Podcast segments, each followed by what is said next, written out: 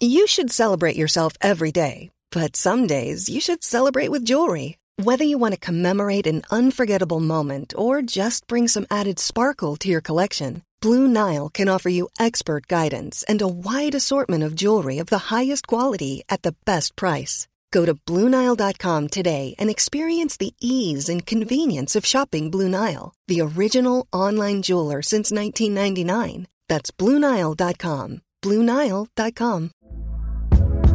Hey there, it's Michelle Norris. I'm host of a podcast called Your Mama's Kitchen. When I travel, I'm usually looking for a way to find a taste of home when I'm not at home. And one of the things I love to do when I am at home is entertain. And Airbnb allows me to do that. When I was in California recently, I rented a house that had a great kitchen. And when we were sitting around the table, we're all thinking, we're in someone else's house. Someone could be in all of our homes as well.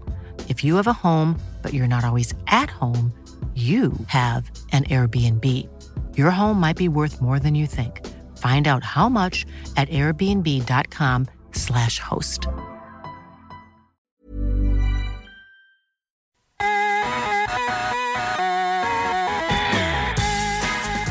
Now you're welcome along to the Huddle Breakdown. It is a World Cup edition of the Huddle Breakdown. No Celtic matches to look at, but plenty to talk about. We're going to be talking about Alistair Johnson, a potential right back coming into the club. Yuki Kobayashi, who has joined the club as centre back coming in from the J League. And we're going to be talking through the Celts who are playing at the World Cup at the minute as well. Confirmation tonight as we record that Cameron Carter Vickers is in the starting lineup for their crunch game against Iran a very interesting uh, fixture in many, many ways. If you haven't watched the pre match press conferences for that game, I'd advise you to go and take a look at that before the game starts. But that's not what we're going to be talking about tonight. Alan Morrison is with me. James is fully focused on that USA game, so he won't be joining us. Alan, uh, World Cup, it's uh, been very interesting on the pitch. It has to be said that of all the noise going into this World Cup, that the actual football when it's come to the football side of things has been very entertaining. Yeah, no, I, have enjoyed it. I mean, I, it's one of the one of the benefits of getting older because I, you know, World Cups come along and you and I tend you tend to get quite sort of nostalgic because you always remember your first World Cup and you, you, you can place many events in your life by where you were when you were watching uh, various World Cups. So it's always a, a time for reflection for me. Um, and I've probably had a lot more World Cups than you, Enda. So it's, it's uh, my memory has to be quite good to go back all the way to I think '78 was my first proper one. Uh, and, I, and I'm and I'm and I, you won't surprise people to know I'm a complete World Cup anorak. I, I watch I watch every game basically if I can. So, mm-hmm. uh, you know, really immerse myself in it. So, um, yeah, I've really enjoyed it. I think uh, one of the benefits of getting a bit older is that the way I, you know, and, and that's also starting to do Celtic by numbers and watching games in a very different way.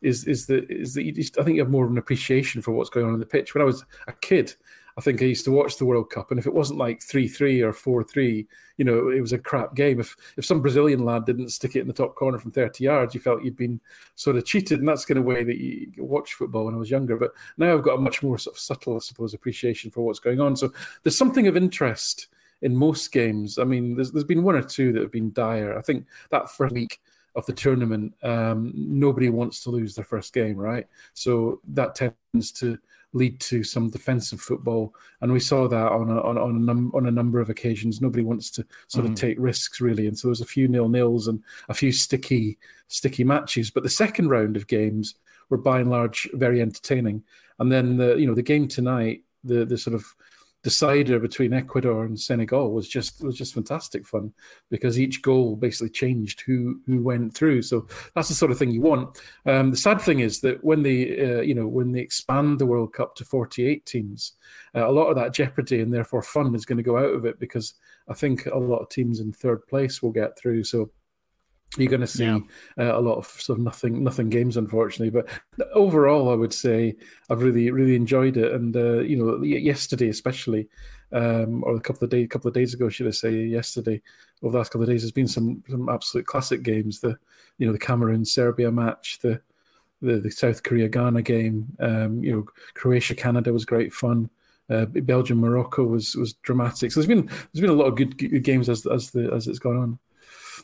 Yeah, I I find myself trying to be as positive as I can about things when it comes to what you mentioned there about the fact that they're expanding the tournament. I, I, when I'm watching these games, I can't help but think that, like, why do they want to change this absolutely brilliantly chaotic tournament that anything can happen? It just it's it's such a bizarre situation when you're allowing third place through in the group stages, and it happened in the Euros a couple of years ago. Ireland actually benefited from that when they got through uh, by finishing third place in the group. But in reality, it just makes things a little bit less entertaining and a, le- le- a lot less jeopardy in the games as well. So, um, but yeah, yeah, absolutely, there've been some absolutely brilliant games, and working from home has revolutionized my wor- uh, my World Cup watching because even when I'm in the office, even though the game would be on because I work in sports media, you don't get to watch it as much. Whereas I just have it up on the TV right beside my laptop, and I'm I've been I think I've watched every game bar the first game, which was you know by all kinds of terrible game anyway. So Yes, you've done you've done well. I mean, it's I know it's difficult when it's on in the background. You don't really so you don't really concentrate, and you miss a lot of the nuance. I mean, as I say, I'm unfortunate. I'm not working at the moment, uh, working, so I'm I'm able to uh, watch all these games. It's been it's been great. Although I have to say, today was the first day that there wasn't four games on, and I've, I got so much done this morning because of uh, all these things that have backed up that I should have been doing that I haven't been. yeah, really but not a fan I mean, of having the, to pick the, and choose between these games. Yeah, the, the, the upside to the 48 game thing is that countries like Ireland and Scotland, and for example, have probably got a little bit more of a chance of getting through, and then and then even getting through to the to the, to the knockout. But you know, it, it will encourage those teams that are good at grinding out points here and there. Unfortunately, um, so you know, I, am not sure. I'm not sure, but you know, the, the, I mean, I remember it when it was 16 teams. You know, the world's a different place now. The breakup of Yugoslavia, Soviet Union, and etc. There's so many more countries in the world, and you know, the development in in in in uh, parts of the world like Africa, Asia, uh, you know, Caribbean area, and, and, so forth has just been phenomenal. So you know, these teams deserve a, a chance. I think the number of I think the number of uh, Asian teams might double or something like that. I might have got that wrong, but sure somebody will correct me. Yeah. But maybe it's African teams. So that that, that will be interesting because you know I think still there's, there's a lot of you know the other thing that occurs to me when you th- when I think back to like the 70s and 80s is that you would you would you would see a team like I don't know Tunisia or Algeria or something would, would qualify, and you'd not you wouldn't know any other players. They might have one lad that plays in the French league, but essentially they'd all be from that country, and they were all good technicians, but they didn't have a lot of fitness, and the goalkeeper was always rubbish, and you know what I mean, and, and, and it was all that sort of thing. But now you watch these teams, and it doesn't matter where they come from there's a there's a bit of a homogeneity. I mean, you know, you've got globalization, you know, capitalize it, cap, capitalism, globalization, and that obviously impacts football. Um, you know, that Senegal team had, you know, at least half a dozen players that play in the English league. You know, and so they're mm-hmm. all big, they're all strong, they're all all athletic, they're all got a good level of technique, and they're all well organized. And what, what's been great to see is that countries like um, Ghana and uh, Senegal, you know, again, if you go back even 20 years, probably, maybe even further, these teams tended to hire these sort of mercenary, usually Eastern European managers that you'd never heard of, but had a great reputation for managing sort of international teams. But now they've got their own coaches from their, their own people, which I think is brilliant. Uh, you know, um, Cisse yeah. for, uh, for, for Senegal and Addo for Ghana. So that's good to see. Yeah, so I think I think this is the first World Cup ever where every African nation is managed by an African manager um, as opposed to right. European managers coming in and, and managing them. So that's that's very interesting. And just a final point on uh, the one of the points that you're making on the World Cup is uh, Robbie Brady, the Irish midfielder, made a did an interview with uh, the 42.ie and he spoke about the quality of the opposition nowadays. And he his point was just that n- there's nobody shite now. You know, like you might come up against no. the San Marino or a Gibraltar, and they'll be, you know, they're very beatable, but they're not terrible in the same manner as they used to be. Whereas I think that's what you're seeing. You're seeing a lot more quality in the middle ground teams at this World Cup, especially from the likes the the Asian qualifiers and the African qualifiers have all been really really strong at this World Cup. So maybe the time of year benefits them. But uh, we'll move on from the World Cup because the we want to talk about the general the Celtic players at the World Cup firstly, and the potential Celtic players playing at the World Cup as well. Um, I've tried not to call him Alistair Campbell multiple times, but Alistair Campbell just rolls off my tongue whenever you say the word Alistair. Alistair Johnson from Canada. Canada obviously now knocked out of the World Cup. He is on his way to Celtic, if you believe the newspapers. It seems to be a done deal. A right back coming in from the Canadian League, Canadian International, and it looks like a three million deal by the by the sounds of what's being reported. This is coming at a very interesting time, Alan, because before the World Cup, I think the last podcast we recorded, we were speaking about Josip Juranovic and how he had uh, how talks had broken down between him and the club uh, for a new contract. So, what do you think this means for Juranovic and his future and what Celtic are doing in the transfer market. Yeah, I mean, I think I've said many times before, I don't think the manager, I don't think Ange Postecoglou is, I think he, he plays games and I don't think he's difficult to read, really, um, in many ways. And he's signposted that the way he sees the club growing, as we've talked about, is to be more, essentially to increase churn in the transfer market. So that means more players coming in, more players going out. The more players you sell at the at the optimal price point. Uh, sorry to use these sort of horrible economic terms, but then the more the more you can then upskill the the squad by spending spending more on incomings. So, but to do that, you need you need volume. You need a greater volume of change, really.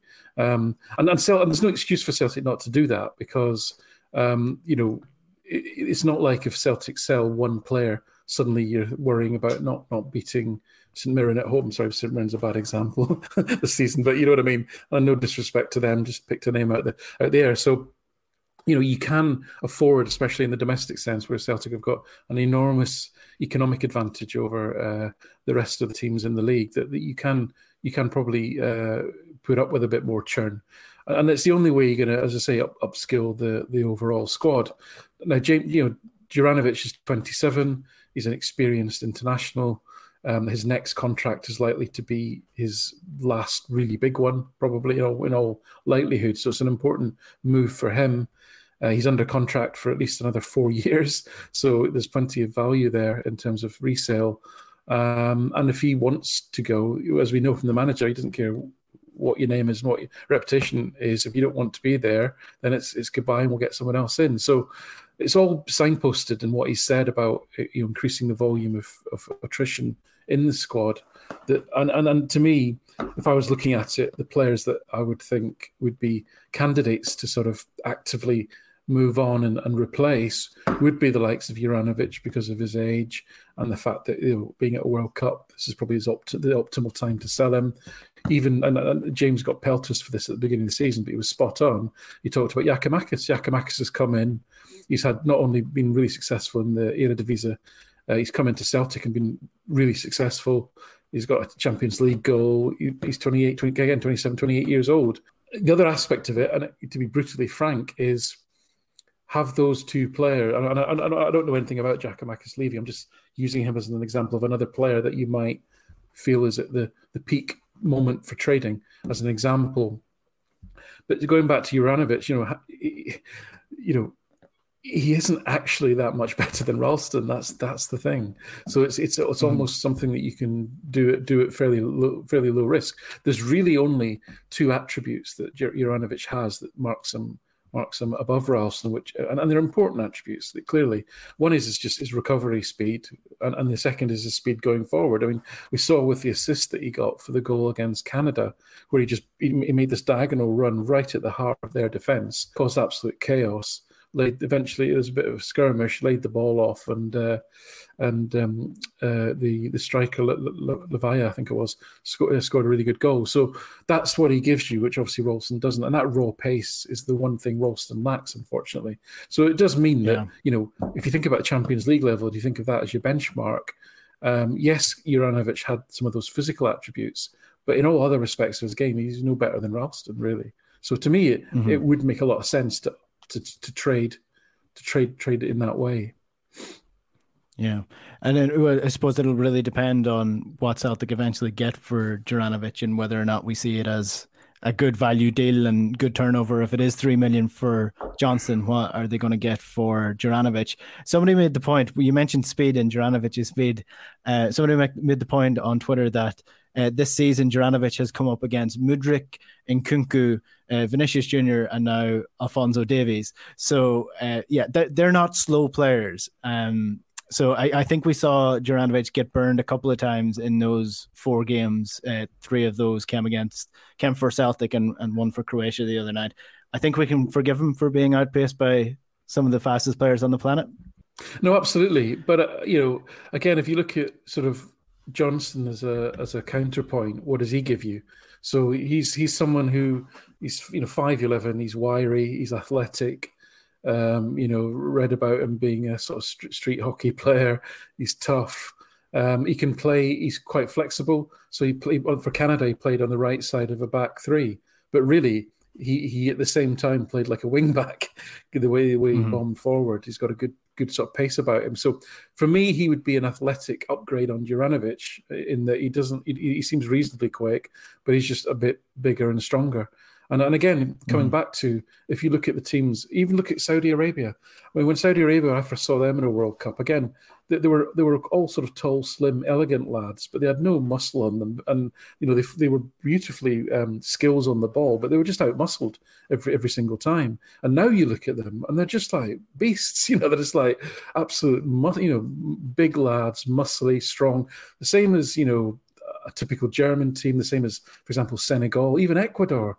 Ecuador got a you know tough bunch of players. So that's the that's the model. And and, and I hate to keep going on about athleticism because I think uh, you know do a lot done a lot of work in grassroots football. And That's the thing that annoys me most is that athleticism is valued over over technical ability. But when it comes to the professional level, you've got to have the complete package. Uh, and if you want to mm-hmm. compete, you know, you want to compete at that level, unfortunately. So, I, am not, I, you know, I don't think I'm not saying that Johnson's this super athlete, but he looks more like the type of player that I think Celtic need to have in their team. That they're kind of lacking that sort of roundabout six foot, still got the pace, strong physically and good technically. That's the model that we need to sort of up upgrade to. We've got a lot of players in our squad who've got a lot of good technical ability, lacking in the physical side um, or, or, or, or, or, or, or, small and but not quick either. you know, I don't mind you being small, but you, you better be bloody quick. You know what I mean? And, and as I say, don't don't. I hate that aspect of it, but it's just the reality of it. You've got to you've got to have that. I mean, just look at the teams that we played. Yeah.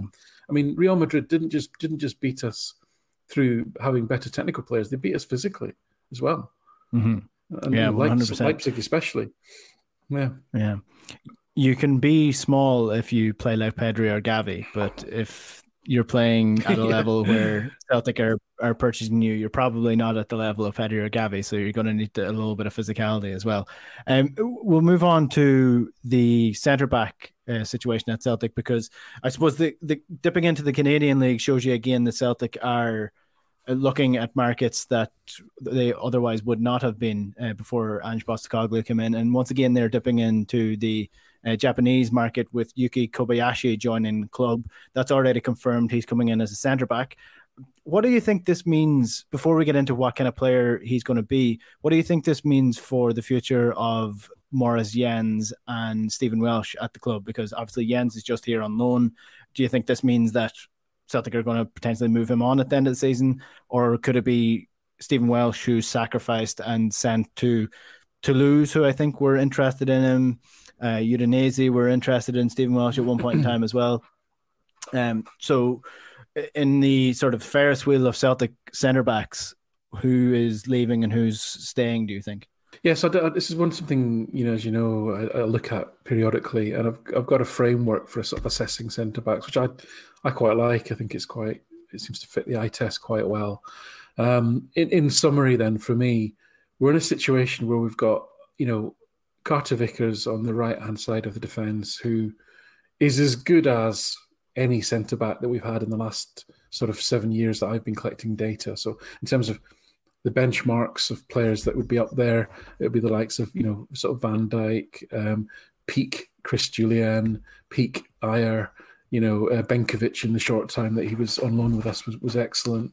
Um, that he's, he's up he's up there in that sort of at that sort of level and, and, and to me that suggests that that that company suggests we've got somebody there who, you know, ticks the boxes as far as you know we'd be happy to go into battle in, in the Champions League with with Carter Vickers. The, the problem is on the other side, where at the moment we've got three players, um, none of whom, in my view, uh, are off off the same standard or even in the same part of the uh, same same benchmark as as as as, uh, as Carter Vickers. Unfortunately, they, have all got different strengths and weaknesses. They're not all sort of homogenous. Um, but but ultimately, if I, if I'm ranking all the centre backs using the framework that I use, they're kind of at best in the middle, and and at worst, actually, you know, pretty pretty poor in terms of defensive actions as well. Now, what what's apparent to me about Starfelt is that he's got attributes that I think the manager likes, which I think are the sort of non non sort of uh, performance metrics. The sort of he's a good guy. He likes him in the dressing room. You know, he's he's he's a he's a kind of leader on, on the park, etc. Um, so I, I, suspect that's why Starfelt is favoured. Um, my my summary on Jenz and bear in mind that through because of injuries to others, Jenz has played in just about every single game. In fact, up until I think three games ago, he, he was actually leading the team in terms of minutes on the pitch as an outfield player. It was only Joe Hart had more minutes. So I've had a lot of data to compare him with. He's had to play with a few partners. Uh, my summary of him would be he's just not that much better than what we've already got, right? He's not that much better than Starfelt. He's not that much better than Stephen Welsh. So for me, it, I don't know what the agreed release clause is with Jenz, but I just don't see enough there that it's worth, you know, buying him to punt Stephen Welsh. So Stephen Welsh has got two advantages. One is he's Scottish and homegrown, and therefore he counts towards the the squad. Um, you know, there's a, there's a there's a number of homegrown players you have to have in your squad for Europe. And the second is where he, where Stephen Welsh stands out is his passing, his forward passing, which I've talked about before. He's he's noticeably um, more are better at getting the ball forward from deeper positions than than the, than the others. But unfortunately, his defensive stats are really no better than well, they're worse actually than than Jenz and about the same as Starfelt. So Kobayashi uh, being added to the mix as a left-sided, left-footed centre backs is a really interesting dynamic. Now, this is a guy who's you know I don't. I'll be honest with you, I've never seen him play, but just looking at it, he looks like a solid, a player who's established himself only this season, really, in the well, sorry, the last two seasons, sorry, in the J League, he's been um, pretty much an all an ever present. Uh, he's got some six games in the African equivalent to the um, to the Champions League, African Champ- Asian sorry Champions League. So he's got that about. I think he's got one cap maybe for Japan. I know they play they play quite a lot of games, and he's young and he's left-footed, so um, he's got all that going for him. But I, I, I, I would think, it, given if you remember how long it took, you know, what Hatate was, because he's essentially. He's he's coming off of a, a pre-season or or, or a, a close yeah. season, sorry, because their their season finished a, few couple of months ago. So so it's going to be unrealistic to expect that we're going to throw him straight into the first team. So I think it's going to be continuing to be probably Carter Vickers and Starfelt for the foreseeable. But I think it's going to be interesting to see. I, I don't see us keeping, you know, five of them, uh, you know, for, for, for the uh, for next season. But I still I don't know is if this is this guy going to be as good as Carter Vickers because that's the benchmark we need to need to aim mm. for is to have another centre back who's who's of a similar standard. And as I say, I don't think Starfelt and, and Welsh are that. Welsh has still got some development growth in him. Whether he's at 22, 23 willing to hang around and wait, I don't know. And in the meantime, the boss seems to trust Starfelt. So I think it's a really, really interesting area and I think there's a lot of uh, toing and froing got to happen yet in in that part of the team. Yeah, one hundred percent. And if you look at the way that we've uh, used Abildgaard very scarcely throughout the season so far, I think you could probably put the same to Kobayashi, and that there might be a little bit longer to wait before we see him uh, push for a first team place. Benjamin Lynch in the comments, uh, of course, correcting me because I had a massive brain fart earlier. Alistair Johnson is joining from the MLS, not the Canadian League. It, it just had Montreal yeah, in my yeah. head, Canadian League. No, it's MLS he's joining from, but the point still stands. We're in markets that we weren't in. We weren't buying players from the MLS before this. So uh, thanks for, to Benjamin for correcting me on that because that was a, a brain fart on my behalf. Um, just to finish off this podcast because it is a little bit of a shorter one. We have a new man across town and an old man, if you want to put it that way. Michael Beale Mick has joined the Rangers. Um, is it Mick or is it Mickey? Mick, Mickey or Mick? Which what, what we said? I think on? I think Mick he prefers. I think he prefers Mick. I think he prefers Mick. Uh, so Mick, Mick Beale is yeah. is joining hmm. uh, Rangers as their as now their first day manager. He was obviously Steven Gerrard's number two there. Going to have to delete some tweets when I credited Michael Beale with any success that Steven Gerrard had at the club. But uh, look, he went to QPR. he did quite well initially, and now uh, the form has dropped off uh, quite dramatically over the last number of weeks for QPR.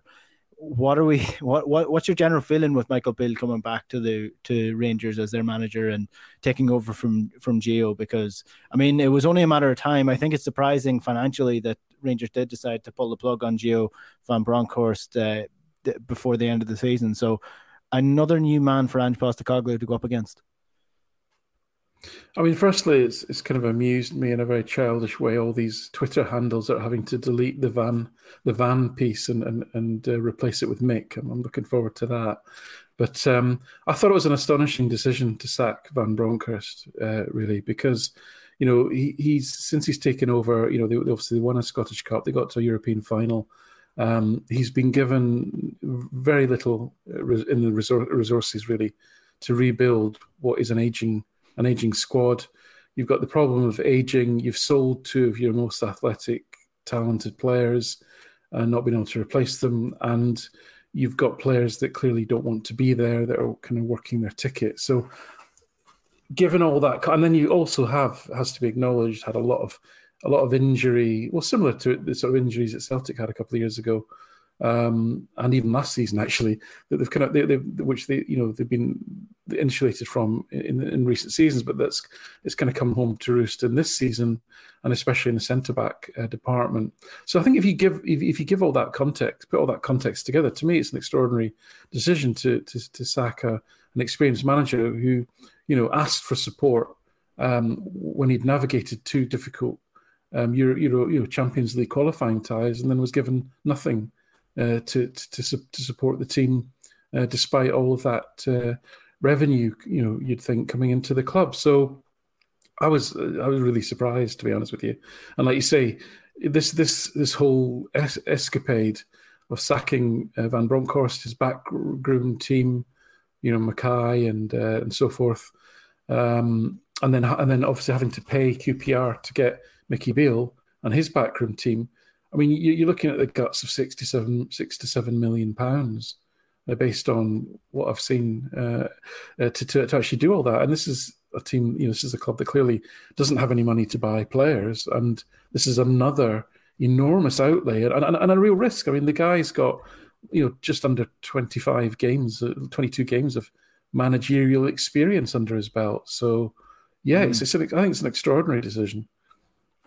Yeah, well, it is extraordinary to the point that you make the the transfer situation with them, and, and that they weren't buying any players in, but now they will have to fork out about yeah about six million because I think uh, the the reports are there was four million to to sack Gio in the first place, and then you have to pay a championship club, a fairly high up championship club, to to bring their first team manager, that the manager who had rejected Wolves in the Premier League before this, and on top of that, you've got two lawsuits as well, which I think one of them for the, the Australian tour is in the region of 1.5 million, and then the uh, the deal with the kit supplier is in the region of three to four million as well. So Rangers are immediately out of pocket around 12 million as a result of this, and you just have to think how much closer they might have been this season if they had spent 12 million on players. It's just it's it's it's a quite a quite a strange situation going on over there, but in relation to well, how this affects if, Celtic. If they had twelve, if they had twelve million to buy players, yeah. Well, that's that's that's a fair point. And and, and how, Which, how you know, this all know, relates to Celtic? Because you know you know. The, the, so I mean, I think you know, and we're going to. I think we're going to do a bit of a special on this. So we'll get, probably dig into this this discussion on finances a little bit a little bit more later on. Hopefully, we're, we're trying to set something up on that. Um, but you know, essentially, the bottom line is they got to a European final. They had more games, more home games, more revenue in, in the history of the whole franchise. Like over over you know they had more revenue this year than ever before, and they still made a loss. That's the, that's the bottom line, mm-hmm. right? so yeah. you know those are the facts. Yeah. Yeah. So just to wrap this up, I think there was a, a tiny bit mm. of a del- delay there on the on the things. In how this relates to Celtic, we actually mm. around this time last year, or maybe a couple of weeks in between, uh, we're speaking about Steven Gerrard leaving for Aston Villa and Gio Van Bronckhorst uh, joining the club. And at the time, I remember I made the point that in in one way or another, Rangers were actually doing quite well at that point. In in one way or another, this will affect Rangers and how the team performs and how it impacts uh, Celtic. Is there's a game coming up in December, so I think that that'll be a very it's a very quick turnaround for a new manager to be faced into the Glasgow Derby. So Ange he pretty much sorted out Gio over the last number of meetings between the two clubs. Are Celtic just so far ahead that it would be quite unexpected if Michael Beale was able to turn this around?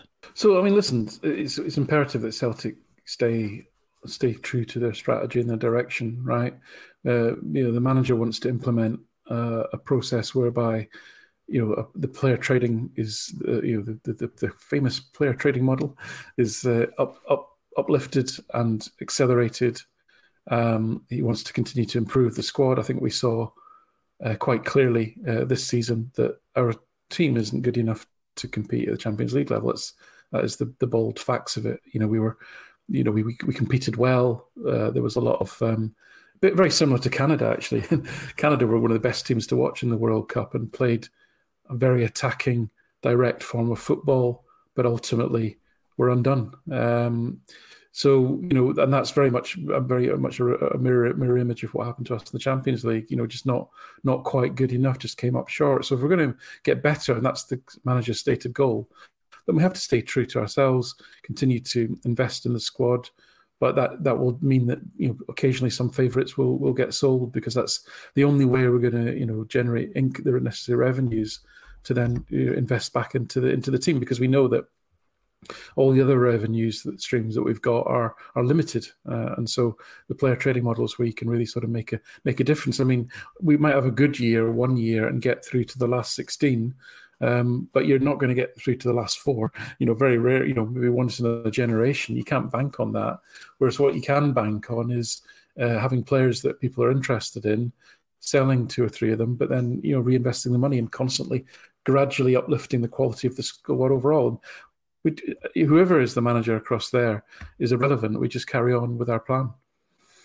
Yeah, that's exactly how it should be as well. And as long as Ange Postecoglou is at the reign, I think that is how it's going to be going over the next while as he is uh, in charge of Celtic.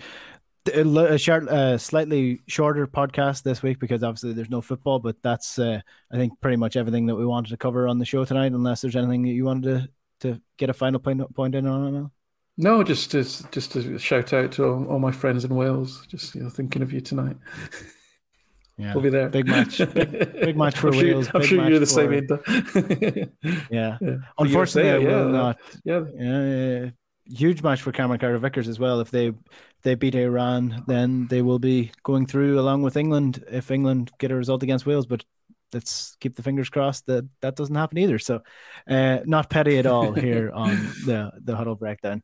Alan, thanks very much. Enjoy the rest of the World Cup, and uh, as we've uh, said, we will be doing a sort of a special episode on finances and uh, Celtics finances, Rangers finances, and and how it compares to the rest of the SPFL as well. Hopefully that'll be in the next week or so. We're trying to get the guest arranged for that, and there will be a podcast slash video on the channel very shortly, probably tomorrow, maybe Thursday. Uh, about uh, Alistair Johnston, who we will be doing a breakdown on as a player with a uh, an analyst. So that's what is to come on the Huddle Breakdown on the YouTube. If you want to get those videos, you can subscribe to the channel below, hit the like button as well, and leave a comment if you enjoyed the video or if you did not enjoy the video or if you disagree with me, just leave a comment below and uh, we'll try to get back to as many people as possible. And the podcast of this will be available in the usual channels as well. Alan, thanks very much. We'll chat to you later. Good luck. Time to play the game. Time to play the game.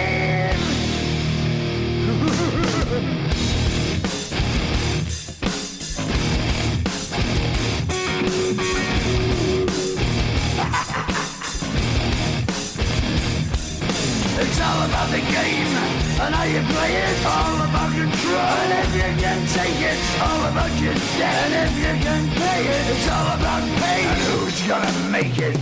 I am the game. You don't wanna play me. I am control. No way you can shake me. I am heavy debt. No way you can pay me. I am the pain, and I know you can't take me. Look over your shoulder, ready to run like a Cleveland bitch from a smoking gun.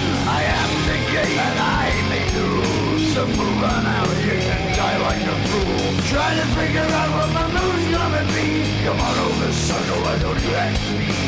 Don't you forget there's a price you can pay. Cause I am the game and I want to play.